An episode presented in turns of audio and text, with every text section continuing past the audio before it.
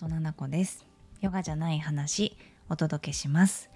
この番組はたくさんある役割の中のじゃない自分が暮らしの中で見つけた新しい気づきをゆるーくお話ししていく番組です。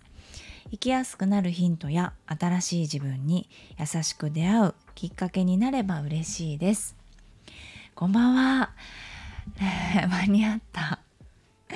ちょっとうっかりうっかりしちゃっててあの時間があんまり今日ないんだけど30分も喋れないかもしれないけれど時にはいいですね。ちょっとショートバージョンで。子供のお迎えに行かなきゃいけなくってですね。はい。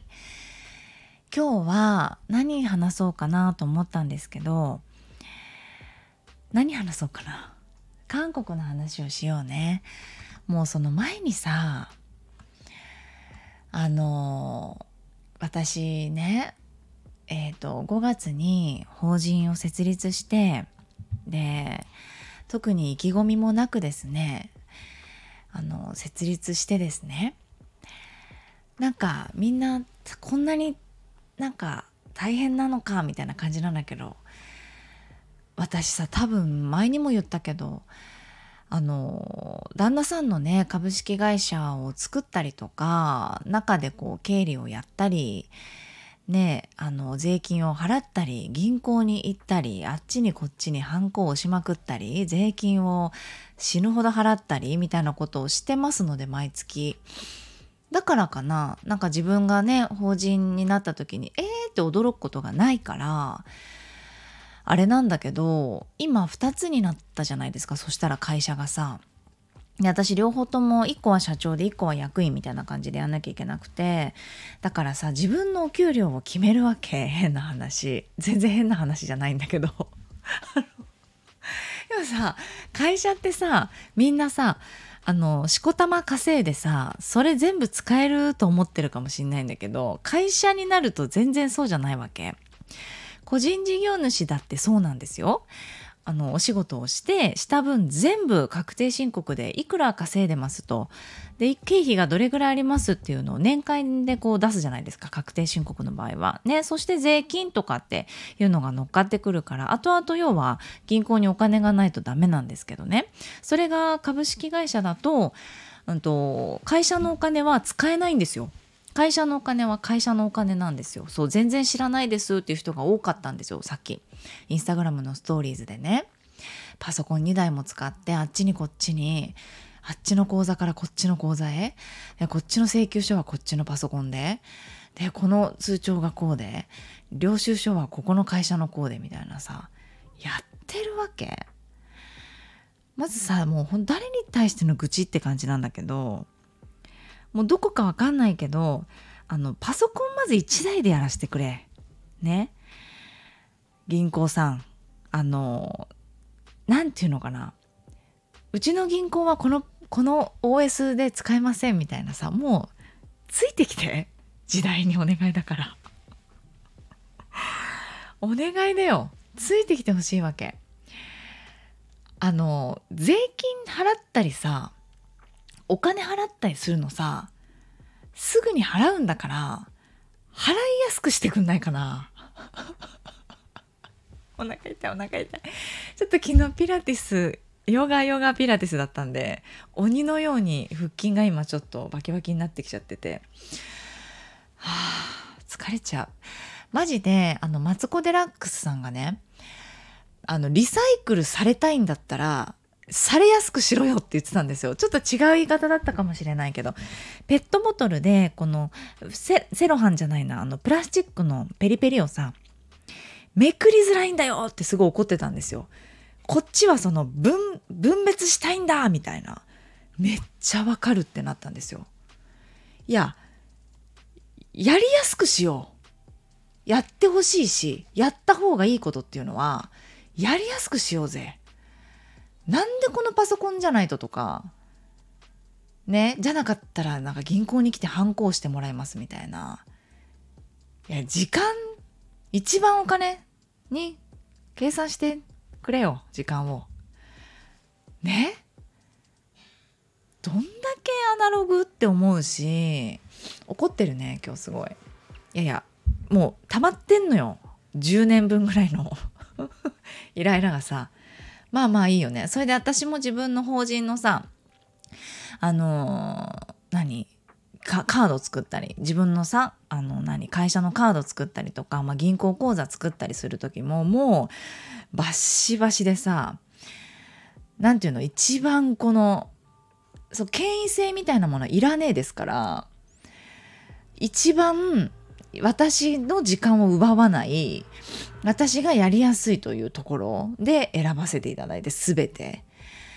もうじゃないと無理だから一人でやってんですからみたいな感じで税理士さんに言って「あマジでそれがいいと思います」みたいな税理士さんも「本当に意味わかんない昔のパソコンでやれ」とか言ってきたら私怒っちゃうんでとか言って「そうですよね」みたいな。でやってささっきももうねいろいろあっちにこっちにやっててお給料を自分で自分にお給料を払うみたいなことをいろいろやるわけですよ何箇所も。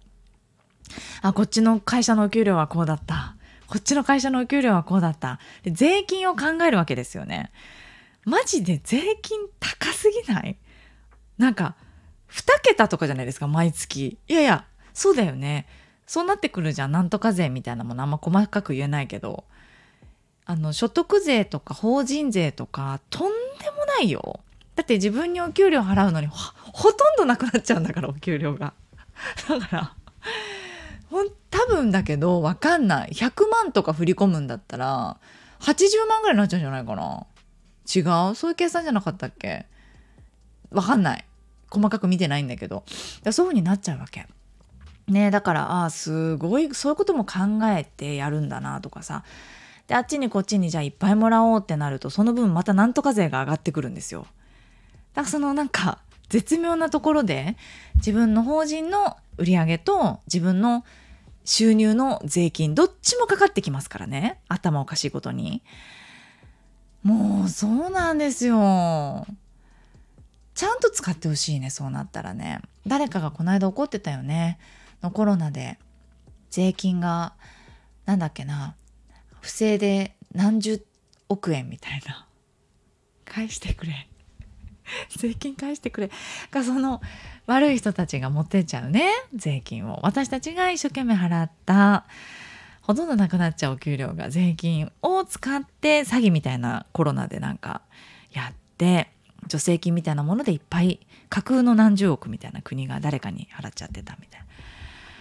はあもうやめようかなって。思っちゃうお金を稼ぐということをやめようかなって思ったりしちゃうよねあまりにも。なんかパパがお金のことを考えるとねうちはダメなんですよね。こういうことになっちゃうんですよパパ。あのじゃあもう仕事しない？みたいな風になるんですようちのパパ。だからそれはちょっと望んでないですって言って税理士さんもねいやいやいや分かります気持ちはすごくって。でもじゃああんまり稼ぐのやめようかなみたいな。それじゃちょっと違うんですよみたいな。税理士さんもそうだし私もそう思ってるし。だからパパはいくらお金が使われてていくら入ってきてていくらその税金があって経費がどれぐらいあってっていうことは知らないっていうね。衝撃的な。でうちのパパ謎にお小遣い制っていうね。なんですよ。ね。本当にお小遣い制なの。私言ったの。昨日ねパパに「ママ」って。なんかすごいさ今月たくさんお金使うことになっちゃって現金でドサンって渡さないといけなかったの。遊びよ。だからお金なくなっちゃったからさいいって言われたから「あのさ」って言って。知らないだろうけど自分のお給料と私のお給料。経費がどれぐらいっていうのも知らないだろうけど考えてねって。言ったんですよ。足りないという意味ではなくてあの無知でそういう感じで言ってくると「おい」っていう「言うぞ」っていう。全部。っていうふうになった。そしたら「ああそっか」って「ダメなんだ」って言ってて。ダメとかじゃないけどあの合流できる立場だと思ってるって言ったら「そうは思ってない」って言って。じゃあつって終わり。ガラガラ。っていう感じなんですよ。だからね中身を見てるとこんなにいっぱいパパも働いて私も働いてでもこんなことになってんだって。すごいよな日本の税金ってどこに使われてんだろうなって。思っちゃう。これ以上稼いだら税金がみたいなさ。だって法人にしたのだって私だってそうじゃん。こんなに収入があるだったらもうダメですよって。とあのすごい上がっちゃうから税金が。だから株式会社にした方がいいですよみたいな切ない理由みたいな。そうなんですか？みたいな。じゃあみたいな。ね？その作業をさっきしてたわけですよ。嫌になっちゃうね。なんかその税金がああだからこうしよう。こっちの口座がこうだからこうかって。ああこれのサブスクリプションがこっちになってるからこうなんだ。みたいな。あこれは税金に持ってかれるからここはこうなんだって。紐づいてこう。みたいな。いや今日さ結構何時間かそれで頭使ってて。私なんか自分の頭もったいないなと思って。そんなことに使うためにねえんだけどと思って。ごめんなさい。ちょっと思わずねイライラが募ってしまってインスタグラムに「こんなつまんないことに頭使いたくないんだけど」って言って書いたら「えなんか一生のうちで言ってみたい10のキーワードの中の一つです」みたいな 言ってる方がいてめちゃめちゃ可愛いどういうこと？とかっこいいですみたいな言っていたんだけど自分でね事業やってるっていう方は分かってくださるかもしれない。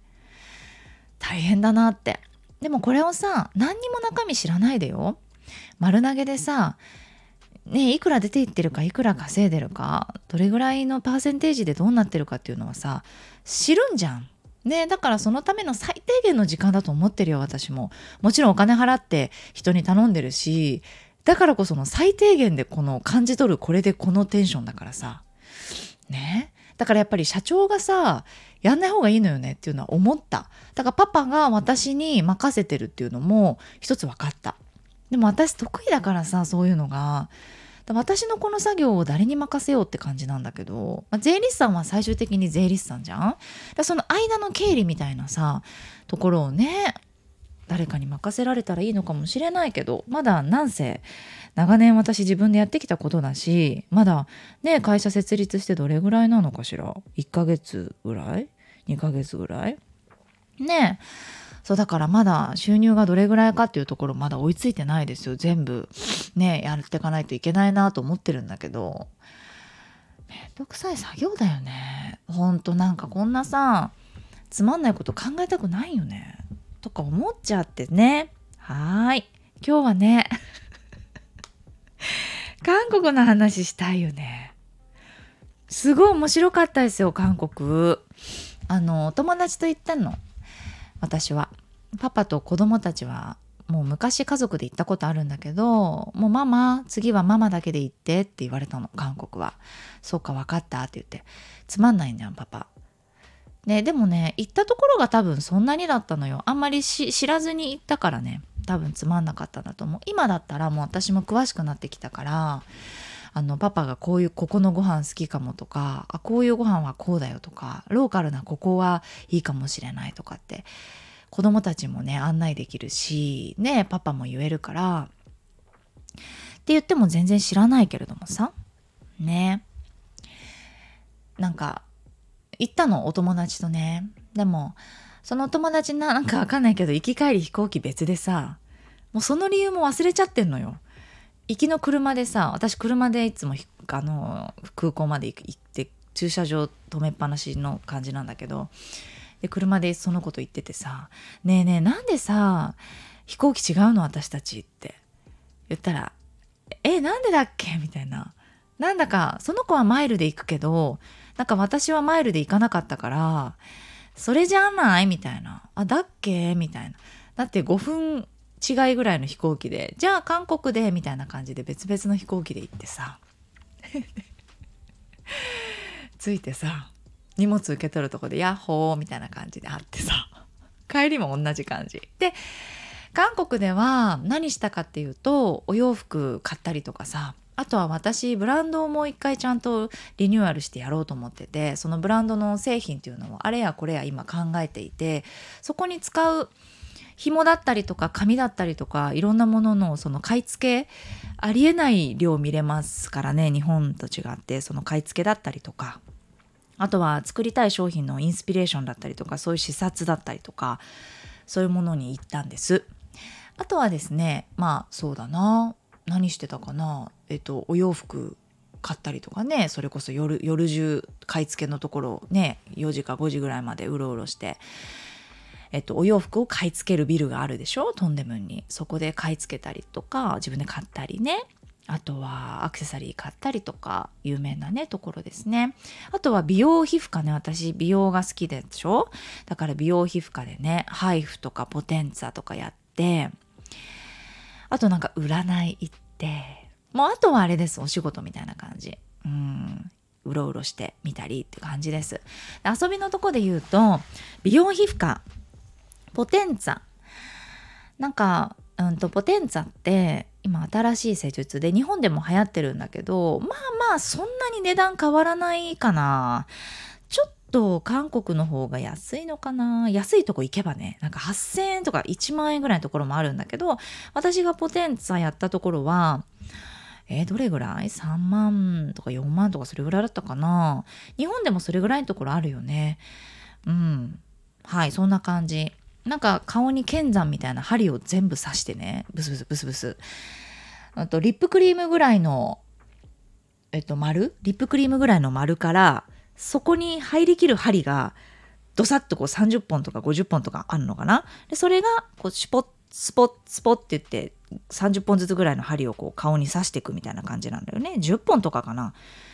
肉を吸って針を刺すみたいな。でその針からなんか背中にアルミの銀のなんかシートみたいなのを入れますみたいな韓国語で言われてわけわかんなくて私。寝てたらなんか起きてみたいな感じでトントンとか言ってやられて「はあ」とか言ってちょっと起きたら背中に冷たいの入れられて「へえ」ってなって。えなんか電気通すんかな体の中と思いながら。なんかね電気通してるみたいよくわかんないけど。熱？なんか電気？電気を通してるのかな電流？なんかねいろんなこの私の肌に合った液体を塗ってそれをなんかどんどこどんどこその皮膚の中に。知らなすぎじゃない？ポテンツァのこと。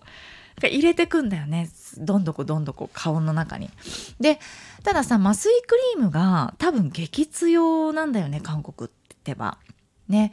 だから感覚がないのよ。自分の顔がもうゴム人間みたいな感じになっちゃって。笑えないしよだれとかも出ちゃうし。なんか触ってもただのプニプニのゴムみたいな感じに顔が感じて要は触られてる感覚がないから超不思議でした。触自分の本当の顔の柔らかさだけ感じるみたいなさ。わかります？だって朝やってさ10時にやって普通に夜ご飯ぐらいの時までなんか変だったよ。首とか耳とか。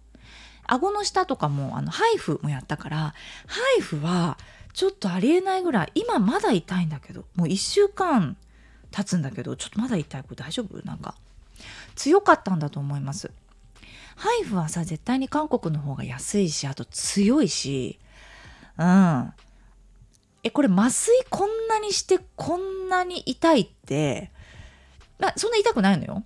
でも明らかにもう筋肉痛みたいな顔がふると筋肉がもう筋膜のところまで届くから顔が動いちゃうのをねこうやってる最中から。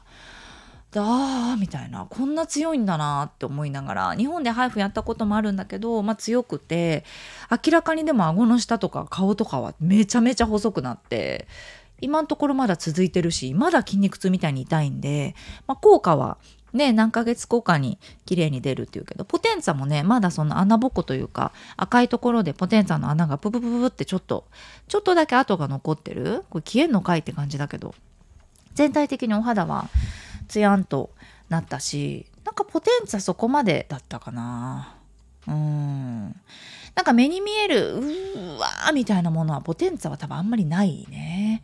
うん、だから4回5回6回とかってやってそれこそ年間でやってとかで聞いてくんでそれこそ痛くないしダウンタイムがないっていうところがすごくメリットなのかなと思うけどね前にやった同じクリニックでやったフラクショナルっていうものコロコロローラーみたいなものを滑らせてそれこそリップクリームぐらいの幅長さのローラーを顔にねこうやってコロコロコロコロコロコロってあの転がしてんのよ。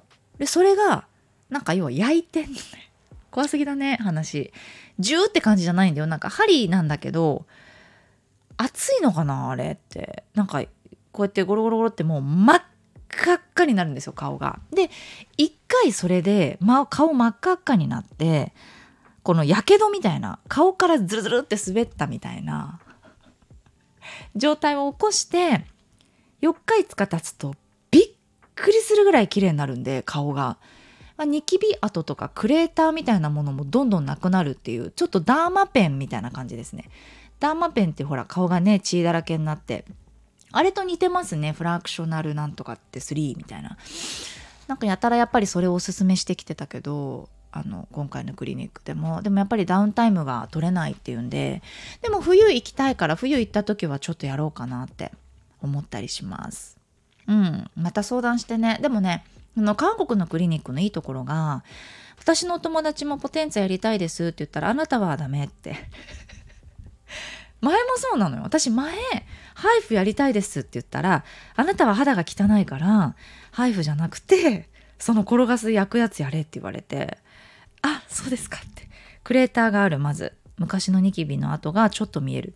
ほとんど目立たないと思うよ私のクレーター。でもその韓国の先生からしたら分かるんだろうね。シミもあるクレーターもあるトーンアップした方がいい。だからまずこれ一回やってって。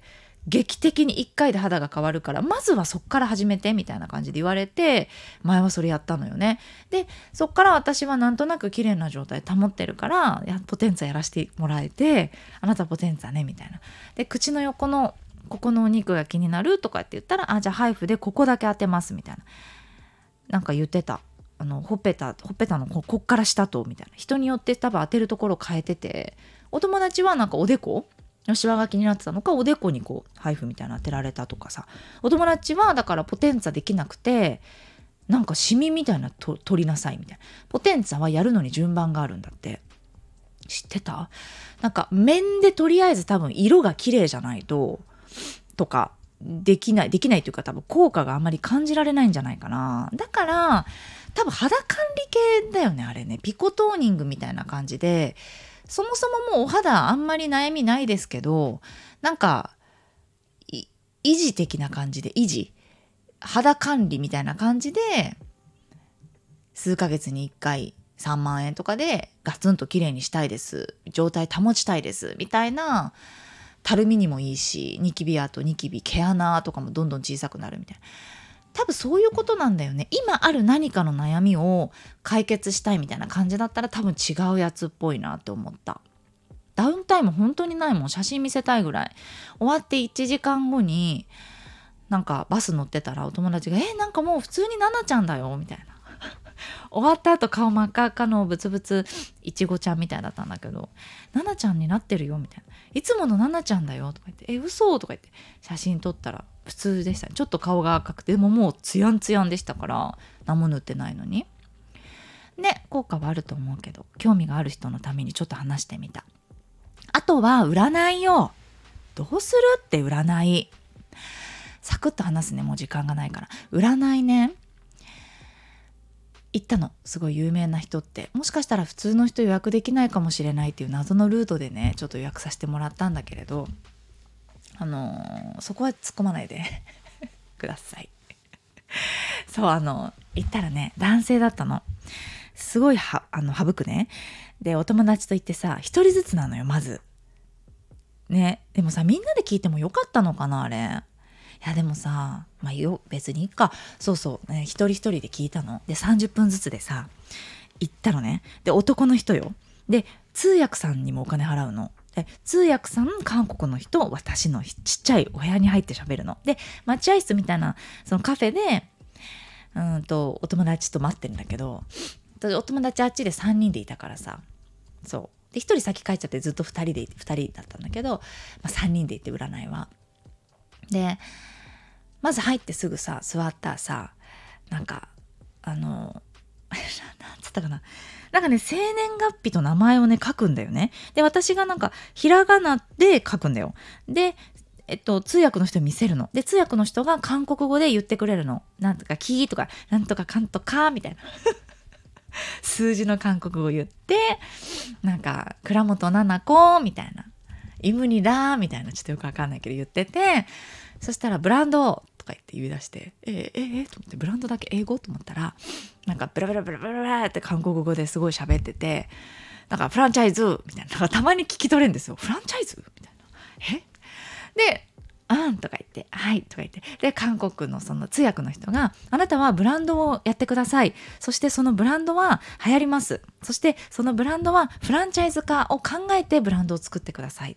あなたのブランドを一緒にやりたいですって言って、フランチャイズをするような大きなブランドになるかなって、あのー、思います。どう思いますか？って言われて。え？いやいや、どう思いますか？謎。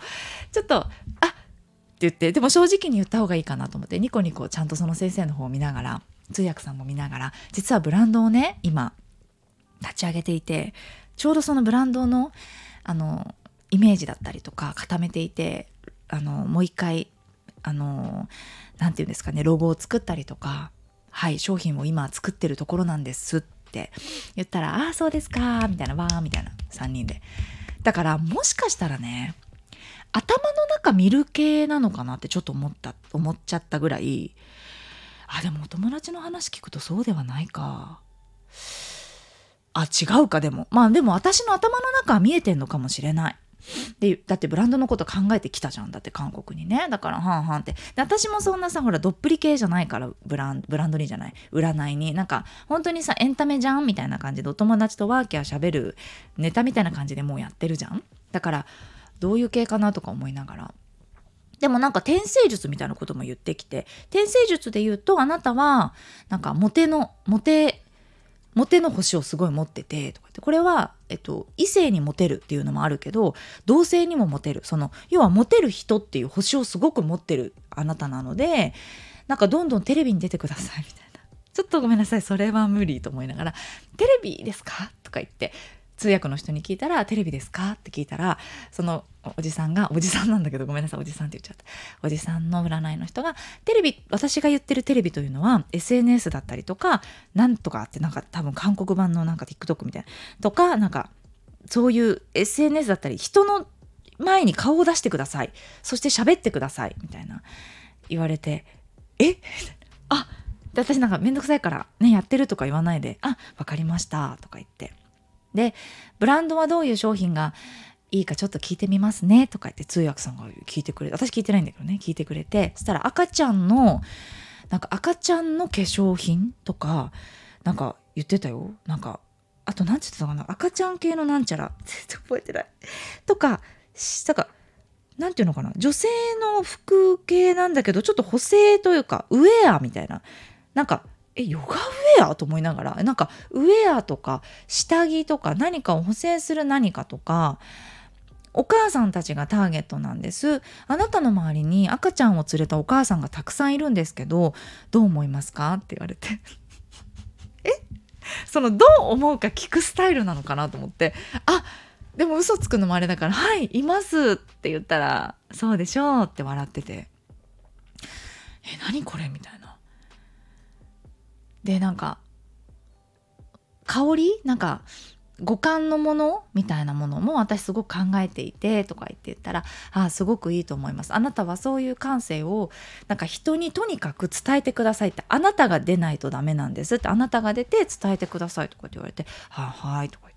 で他にもなんかいろいろ言われたんだけどなんか全部別に驚かないっていうかさなんか「あはいそれやろうとしてます」とか「はいやってます」とか「あまあまあそうですね」とか「あって当たってます」みたいなことばかりで旦那さんに対してもそう旦那さんのことを生年月日書いたらと名前書いたら笑い出して「大好きだねあなたのことを本当に愛してる」って。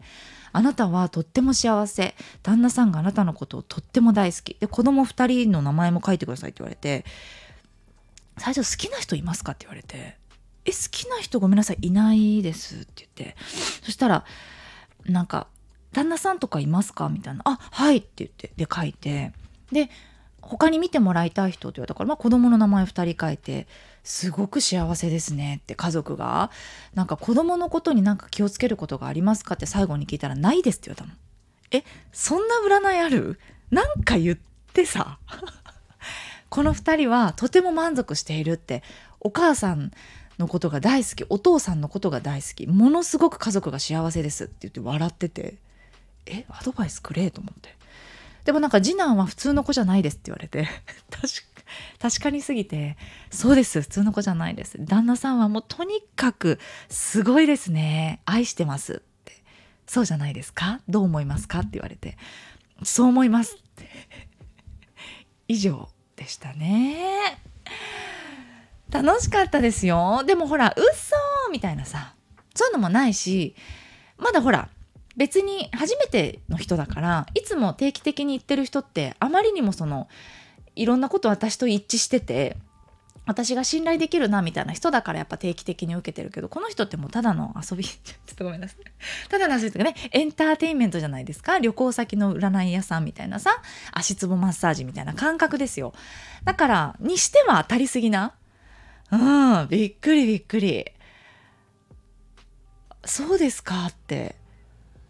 あとあなたはね前世で何て言ったかな？インドのえっと男の人でインドでえっとなんかブッダブッダってずっと言ってて祈ってる人なんだけど無理やり祈らされてるんだって。なんだそれ。本当は祈りたくないのにお家柄的にすごくいいお家に生まれてやらないといけないから祈ってるみたいな。え？大丈夫そう？で前世とかも見てるから多分なんかこの辺のことをチラチラ見てたし私見られやすいんだってなんか本当に占いの人にすごく言われる。だから前世とか見てって言ってないのに言ってくることも多いしあのいろんな占いが当たりすぎてるなっていうのって奈々ちゃんが見やすいからだよって言われたことあるんですよ。スピスピの子に「あ見やすいとかあんの?」みたいな「オープンじゃんだって」って言われて「え占いに行ってクローズドする人いるの?」って言ったら「いるいる」みたいな。見られたくないなとかなんか怒られたくないなとかって思ってるとねもやがかかって見にくいけどそういうのないでしょって言われて。ない。お腹痛いお腹痛い。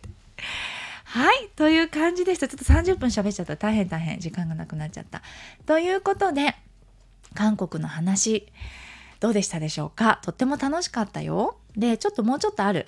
もうちょっとね韓国で感じたこと言おうかな。何をしたかじゃなくて。また次回ちょっとレターをお読みするのと一緒にそれを話していこうかなと思います。聞いていただいてありがとうございます。ではでは、素敵な週末の夜にしてくださいね。今日七夕じゃんね。素敵な夜にしてくださいね。願い事しようね。はい、叶うと思います。適当。では、来週の水曜日にまたお会いしましょう。おやすみなさい。